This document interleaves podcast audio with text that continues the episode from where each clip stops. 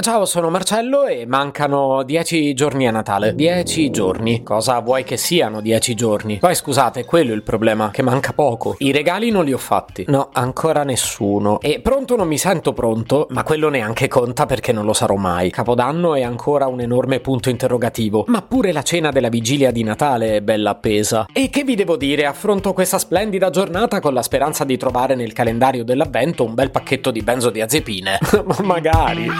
Potevi cambiarmi carattere, nascevo.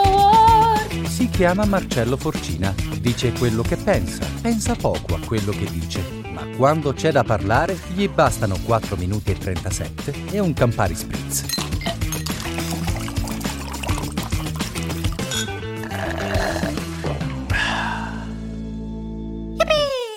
Non voglio fare il negativo a tutti i costi solo perché l'atteggiamento d'ansioso problematico è a chiappascolti. Ma no, vi pare? Lo faccio perché sono davvero in ansia. E in linea di massima credo che questo dipenda dal forte carico di aspettative che ognuno di noi, inevitabilmente, si ritrova a dover affrontare ogni anno in questo periodo. Ah, e per ognuno di noi intendo io.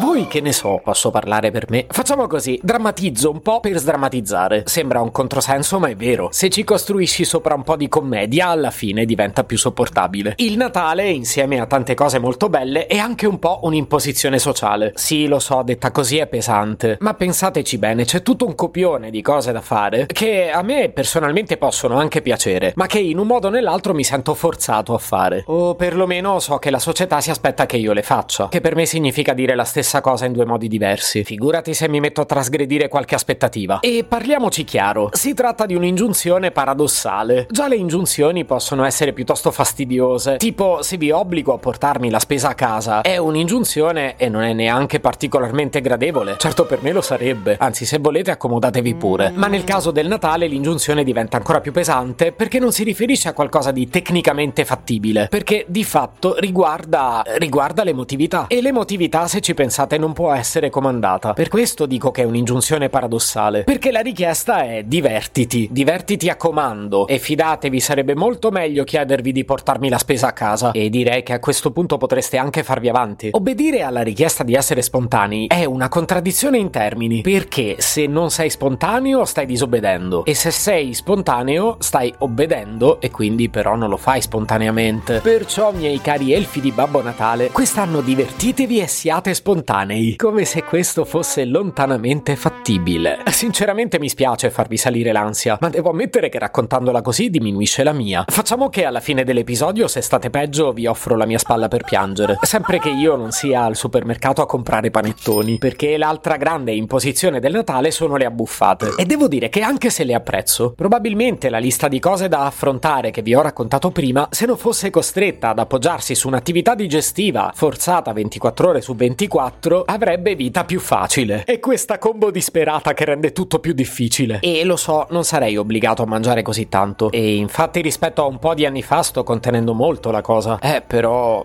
Mm, però non ci crede nessuno. Infatti non è vero. Da una parte il cibo è cerimoniale e il cerimoniale lo stiamo rispettando. Dall'altra è convivialità e aiuta, eh. Riempie persino i silenzi. E infine è rassicurante. Per cui se identifichiamo nel periodo di feste un periodo di forte stress, il cibo è contemporaneamente sollievo e causa. Un bel casino, però buono, dai. Certo quest'anno per voi cambia tutto, perché in tutto questo casino avete un regalone che vi aiuterà a far andare le cose molto meglio. Di cosa parlo? Ah. Uh, Ok, un modo migliore per ricordarvi di comprare la mia agenda potevo trovarlo.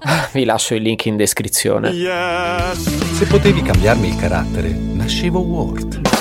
Un podcast inutile, effervescente e tossico, come una pasticca di mentos in una bacinella di Coca Zero.